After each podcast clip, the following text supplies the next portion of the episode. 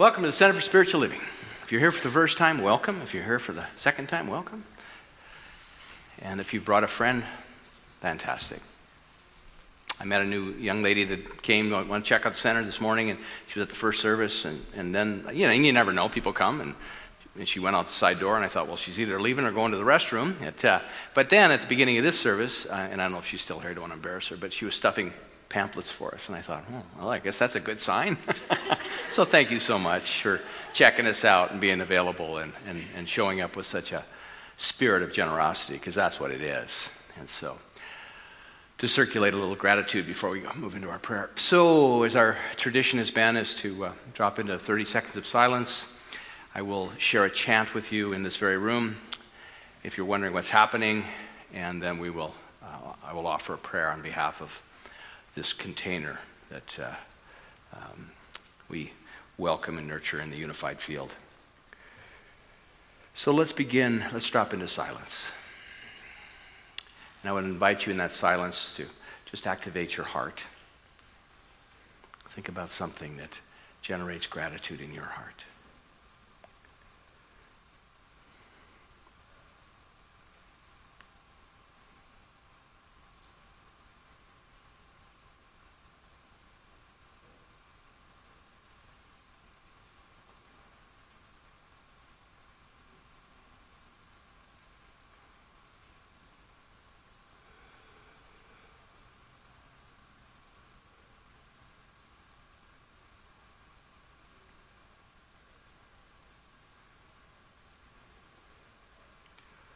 In this very room, there's quite enough love for all the world. And in this very room, there's quite enough joy for all the world. And there's quite enough love and quite enough power to walk through our every fear. For Spirit, one Spirit, is in this very room, in this very room, in this very room. And so as we come together, I'm mindful of what called us. Something called us. Not just today, but something called us to take birth. Something called us to be here in this form, in this planet, in this realm. What called us, I believe, and I know actually, is that divine presence, that sacred infinite intelligence, wisdom, and love that lives in the heart and soul of each and every one of us. For the infinite can only do for us what it can do through us. So I affirm and know on behalf of each person here in the I am. If my words do not fit for you, let them wash over you. Let them, let them blow by. But I affirm and know there's one life and one power. That infinite life and power is perfect. That infinite life and power is eternal. That infinite life and power is my life. That is the truth of my being. And so I don't just think about this, I open my heart to that experience. And the most beautiful way to do that is through gratitude, to circulate gratitude. Gratitude for something in your life, somewhere, that triggers and opens your heart. So as we trigger those hearts and we open to the expansiveness of possibility and we move into coherence with that unified field, any sense of separation is dissolved here and now. So I stand in the oneness with you. That as we come together and do it together, it is powerful beyond measure. And so that I know that we're guided and directed in every good way. We are blessed with beautiful music, with the technology to amplify sound, to hear, to have ears to hear wisdom and clarity, to have eyes and teachers that have taught us how to read so that we can capture more information, which leads to our transformation. For we are here to transform consciousness. And we do that by transforming ourselves. Transform people, transform people. And so I just celebrate the transformation that is unfolding here and now. So much of it is already in place that we simply just have to welcome. And to know what is ours to know will be made clear. So I'm so grateful for our speaker this day who has traveled not just many miles to be here, but a lifetime of gathering information, of being in service to the greater yet to be in his own beautiful and unique way. We are truly blessed by the abundance of this day, the more than enough that each and every one of us has in this moment. For this I give thanks. I release these words. I invite you to say with me, and so it is. And so I'm going to move to my, our, our uh, introduction. A couple of pieces of business. If you were at the Q process, which is what Dr. Gary facilitated yesterday, and you'd like to participate with the, the debriefs, which is a, a bit of an add on to the program, and I would highly encourage it. I, Laura and I are going to do it again. We've already gone through the whole 21 days, we're doing it again. We'll do it every time it comes through, I'm telling you, because it's powerful. And there's always more to reveal and more to, to, to bring into the light of awareness. But anyway, if you're interested in that debrief, and it's a, it's a very small fee, but it's a, uh, for those that would like to, Reverend Tammy Banting is, is facilitating that. Some people yesterday didn't have enough cash, didn't have a credit card, or we had some problems with technology. Well, we've taken care of all that. Please see Reverend Tammy, and she'll make sure you're on the list.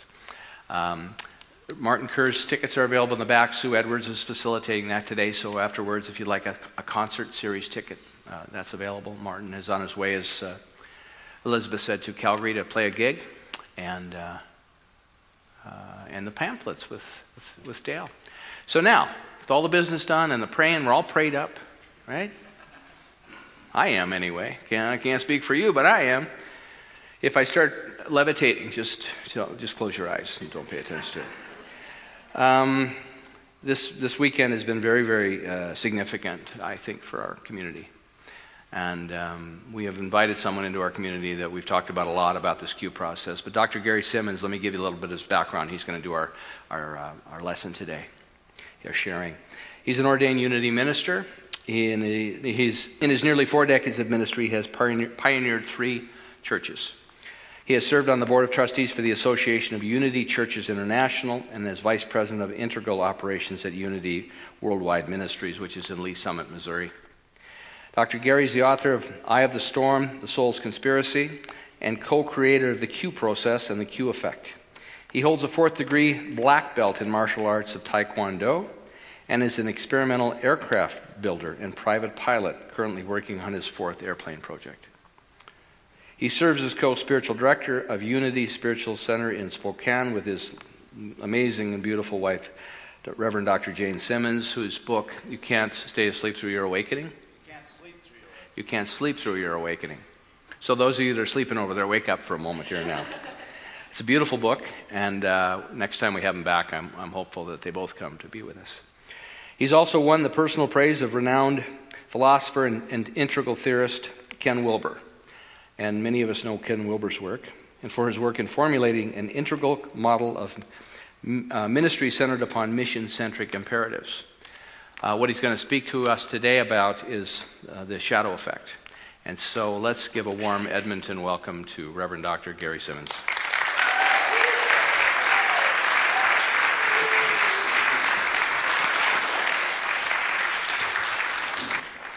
So, I don't know if you know it or not, but the world is changing.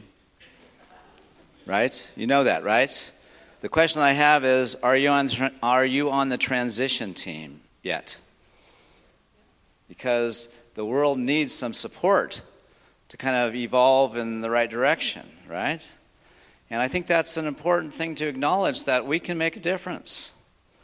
And, um, and so, as we, as we think about what's going on in the world, and we think about what we're up to as a spiritual community and the difference that we can make, we need to kind of recognize that being on the transition team means that we have to be capable of hospicing what needs to be released and midwifing what needs to be brought forth.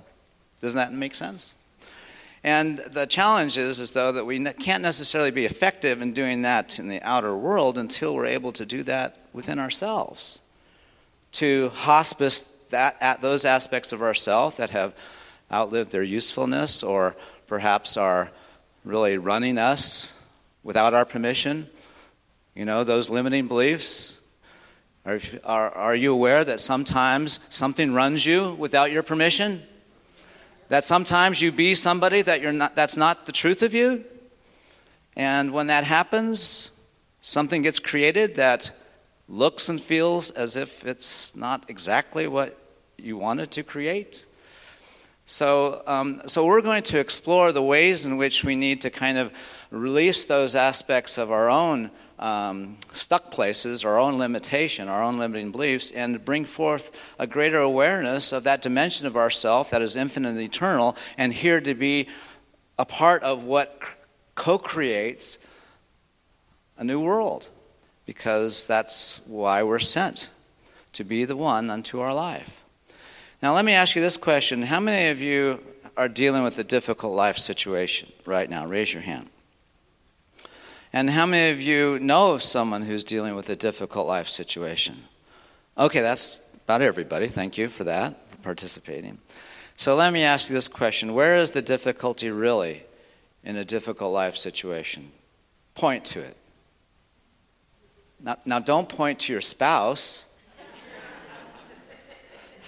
Okay, so you're, you're pointing to yourself, and so let me just check in here because what you're saying is the difficulty in a difficult life situation is not in the situation, but it is in how we are being with it. That's what you're saying, right? I'm hearing you, right?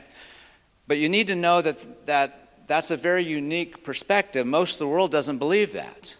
Most of the world believe that the difficulty in life is in our life experience. Most people believe that their well being and discomfort live in their life experience. Our life has to be a certain way in order for us to feel okay and safe. I mean, have you ever felt like your life needed to be a certain way in order for you to feel okay or safe?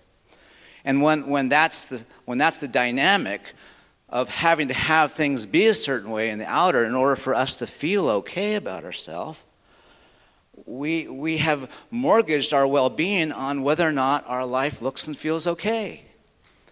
But the fact that our life doesn't look okay is not because it's against us, it's exposing that part of ourself that is living in the disconnect. And unless we understand that when our life looks and feels as if it's against us, it's a mirroring that place in us that is still, you know, within that awareness that, you know, I'm not enough, I'm not okay, there's something wrong with me. Are you aware that there are places within you that might be compromising your well being, such as a belief that you're not okay or good enough? And when our life looks and feels against us, it is a mechanism that helps expose those places in us because our resistance to what we're having arises from a deeper place within ourselves that doesn't feel okay necessarily about oneself, and therefore, whatever we're having that gives us a sense of discomfort or makes us feel yucky, we automatically go in a default way to separating ourselves from whatever experience we're having. And whenever we separate ourselves from whatever we're having, we, we remove ourselves from the very portal that gives us access to that place within ourselves that is living in the disconnect. And when we have to have our life be a certain way, which is sometimes called controlling, we collapse the field of infinite possibilities. And, and can, can, can we not agree that if we have to have something be a certain way in, for, in order for us to feel okay, God basically says, I can't work with you. Because God requires the whole field of infinite possibilities to bring forth a greater good. And if we're shutting down everything, but this one thing has to happen this way, we, we're, we're sort of uh, against ourselves in that, in, that, in that kind of way of being. And so we have to remember when our life looks and feels against us, the felt sense of uh, discomfort is really arising from within us. And it represents an incongruence between who we really are in the heart of hearts and who we've become because we've been conditioned to believe that we're not okay, that we're not worthy, that we're not good enough, or we're not capable. But we acquired those limiting beliefs. We weren't born with them. Many years ago, I had a near death experience. I ate something I was allergic to, and I went into anaphylactic shock. And as you may know, that condition causes the windpipe to swell shut, and if you don't receive any medical intervention, you can suffocate to death. So here I was in this experience, unable to get any help, suffocating to death. And my previous wife, Nan, she had passed away three weeks earlier of a brain tumor. And so I was in the throes of my own bereavement, so I was welcoming moving on. And in that moment of uh, reconciling uh, how I was going to be, in this moment of joining her, I heard a voice. And that voice said, Gary, you're the one to bring peace on earth. And what do you do with a voice like that? You know, oxygen deprivation. And I thought it was so interesting because here I was pushing away a dimension of myself. Because the voice, that is the voice of our higher self, you know, is the one that speaks to us. And, and, the, and, and the message is something that is contrary to our smallness, our limits our doubts, our insecurities. The message from our higher self is going to cause us to have to awaken. And I love the song that we sang earlier before, um, before this moment, all about gratitude. And if we, if we can't, if we aren't present to what we're having, out of a, a welcoming experience, grateful, regardless of how it looks for, or feels, our higher self can't work through us. Because to push something away means that we push away the very mechanism that Spirit brings into our life, bless you, that causes us to um, have to be in that effort to reconcile the truth that there's just God from the reality that I'm living in a kind of icky place but the discomfort that I'm feeling is not from my experience, it is arising from my own disconnect. And that discomfort is a signal, is Spirit's way of telling us you're not present to what's happening from that part of you that is God made and here to be the one unto your own life. And so we have to, when our life looks and feels against us, it's up to us to disentangle from the limiting beliefs that have created that felt sense that something's off. And that we have to recover and re establish ourselves in relationship to what we're having because it is a portal to our greater good, regardless of how it looks or feels. So let me ask you this question. When you got up this morning, how many of you looked into the mirror? Raise your hand. Okay, most, most of you. And what did you do? You tried to fix it, didn't you? I mean, not the mirror, of course. I mean, you didn't put makeup on the mirror. And why would you fix you anyway? Well, you probably were uncomfortable with what got reflected back when you looked into the mirror. Oh, I need to, need to do something with this. But you see, when, when we're experiencing discomfort in relationship to the mirror, have you ever heard the expression, life is a mirror? you know? Life is consciousness, and what our experience is basically mirroring the quality of our attention and awareness in the context of the, our spiritual essence. But if, if that's not our perspective, if that's, if that's not our viewing point, if we're coming from our smallness or a place within ourself that's living in a disconnect, we're automatically going to collapse this field of infinite possibilities into that one thing that looks and feels against us. And if we cannot see that that it is our sense of inadequacy or not enough that makes what we have insufficient. It's not what we're having that's insufficient, it's how we be with it that makes it less than. If we don't get that, then we don't do the deeper work of transforming our own BS belief system. Oh, you, you thought I meant something else. Well, you can think that too, I guess. And so, if we understand that if I'm feeling any kind of discomfort, that's my being, that's my higher self's way of conveying to me that I am not living in congruence with the truth of who and what I've come here to be and that should signal that it's my work rather than to engage what's happening and push it away or separate from it. But my work is to welcome it regardless of how it looks or feels, not to necessarily enjoy the experience, but to be present to it because it is a gift, it is a portal to that little boy or little girl that is still living in the belief that they're not enough.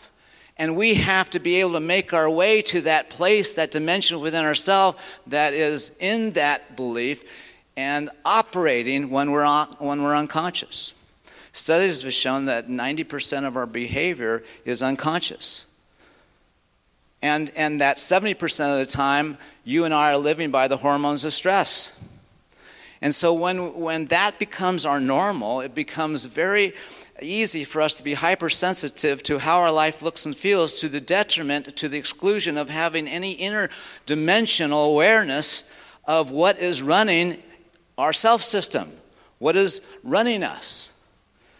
You know, and so it's up to us to kind of address that because no amount of prayer is going to get God to change the way the mirror works because God doesn't have any problem with how your life looks and feels because God knows your life looks and feels the way it does because it's a signal that there's something that needs to be midwife, something that needs to be hospiced, and we need to know what that deeper work is.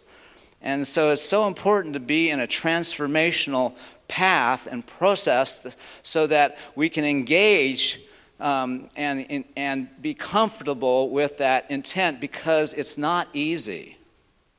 It's not easy to do this deeper work.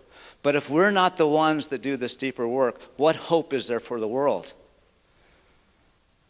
Because most of the world's not going to wake up in the morning and say, ah, I think I'll work on my unworthiness today. I'm going to go out and find someone who will verbally abuse me. And then when I'm feeling diminished and discounted, I'm just going to separate myself from this limiting belief that I'm not enough.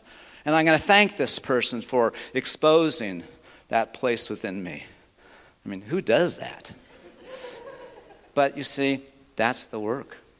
To be able to be in the experience and recognize that whatever discomfort I'm feeling, I'm in the shadow effect. I'm in the effect, the illusion that the reality, the goodness, the, um, the gift of life is external to me. And so if I'm hypersensitive to how our life looks, how my life looks and feels, I'm not going to understand that I have the capacity to choose to be with whatever I'm having, independent of my conditioned mind. But in order for me to do that, I have to access a higher resource. I can't use my current mind to do that deeper work. I have to call on a higher dimension of myself. And, and we can call that higher dimension our, of ourself our, our higher self, spirit, God, our heart. However, we define it, what we always want to remember is we can't place any resource external to ourself. We have to own it. We have to know that that dimension of ourself that is infinite and eternal is a real thing is a very real thing.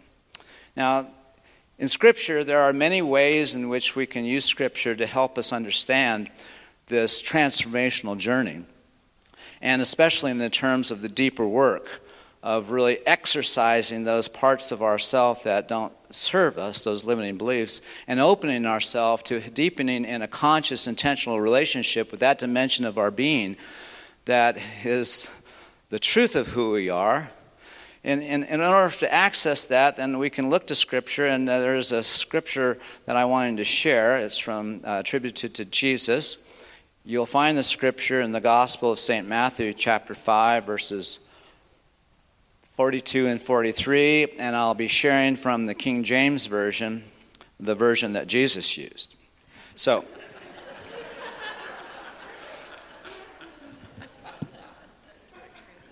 No, you did better than the first service. That's good. so, you know, Jesus didn't use the King James Version. You knew that, right? Okay, all right. So, he talks about in this scripture, he talks about uh, the enemy. And the enemy is Jesus' technical term to describe a dynamic that we find ourselves in.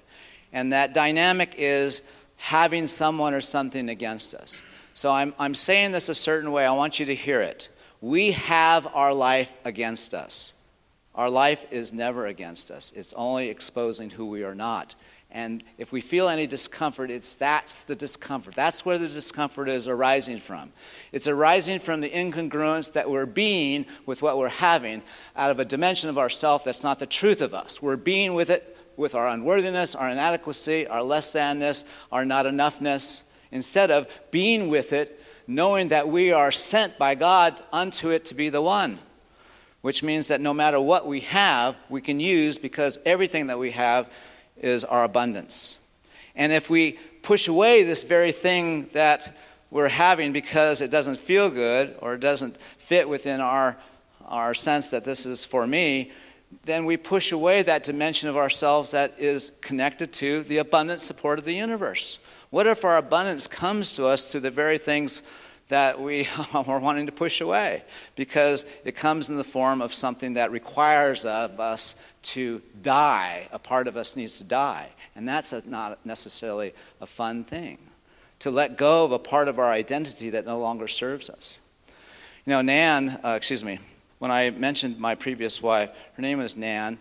And when my first book was published, The I of the Storm, the principle of the book is nothing and no one is against you. So it was published in 2001, and she read the book, and she had already been diagnosed with terminal brain cancer. And she threw the book at me, and she said, You know, this is a bunch of crap. How can you say that nothing and no one is against me when my body is dying? And you know, that's, that's the struggle. That's the struggle. We have to reconcile the truth that, um, that nothing and no one is against us, in, independent of whatever the felt sense of what we're having. And she was able to get to a place in her unfolding process where she could be in the experience of having a dying body but not be diminished by it. And because she was able to also be grateful for the experience, she became luminous in her final moments. And I was there to witness that. And I cannot tell you how, I cannot even express the words that, to convey the, uh, the dimension of, of presence that filled the room in her passing because she were, was able to really be in this experience of allowing her physical body to be released, but still live in the fullness of, and in the abundance of her experience of all the people who loved and cared for her. And, and her devotion to that intent transformed all who were a part of and shared in her caregiving. And it was a vivid reminder for me that, that we can, any of us in our lifetime, is going to have to reconcile whether or not, uh, you know, you know, who am I really? Am I my body? Am I my stuff? Am I my story? Am I my things? Am I my thoughts? Am I my beliefs? We're none of those things. We have all of those things, but if we believe that those things are us, then those things have us instead of we having them to use. So Jesus gives us this teaching, and the enemy is this dynamic of having our life against us. And so you can think about an enemy as either your body, an illness, a disability, self image. You can think of an enemy as a life situation, uh, something happening in, in your life, a loss of a job or a career, an interpersonal difficulty, however you want to think about uh, this, this dynamic of having your life against you, listen to this teaching and see how it applies. And notice that the teaching is not intended for a part of you. That tends to filter out the voice of spirit there's a part of us that filters out the voice of spirit. And it's, it's just part of, our, um, part of our brain's function to keep us safe. To pay attention to how our life looks and feels is the function of the amygdala in our brain. And its, its purpose is to keep us safe. But the problem is, is that it would rather be wrong 99% of the time than miss the one time it failed to protect us. So consequently, we're hypersensitive to our life looks and feels because that's what um, that's what our conditioned self does when we're operating unconsciously. That's what runs us. But when we awaken to the truth that we have to be conscious in order to do this deeper work of transformation, of hospicing what needs to be released and midwifing what needs to be born, then we need tools, we need practices, we need support. And so here's the teaching. Are you ready? Love your enemies. Bless those that curse you. What's up with that? Pray for those, excuse me, do good to those that hate you. And pray for those that spitefully use you, so you may be called children of your Father which is in heaven. So, if we look at, at these teachings, and uh, it's obvious that there is some resistance. Love our enemies. What's up with that? You know, our head does our head can't get there because that's not the purpose of our intellect. That's not the purpose of of of using our mind that way. Now we have to lead with the heart. We have to open to the heart because the, the, that's that's the dimension of us that actually does the loving.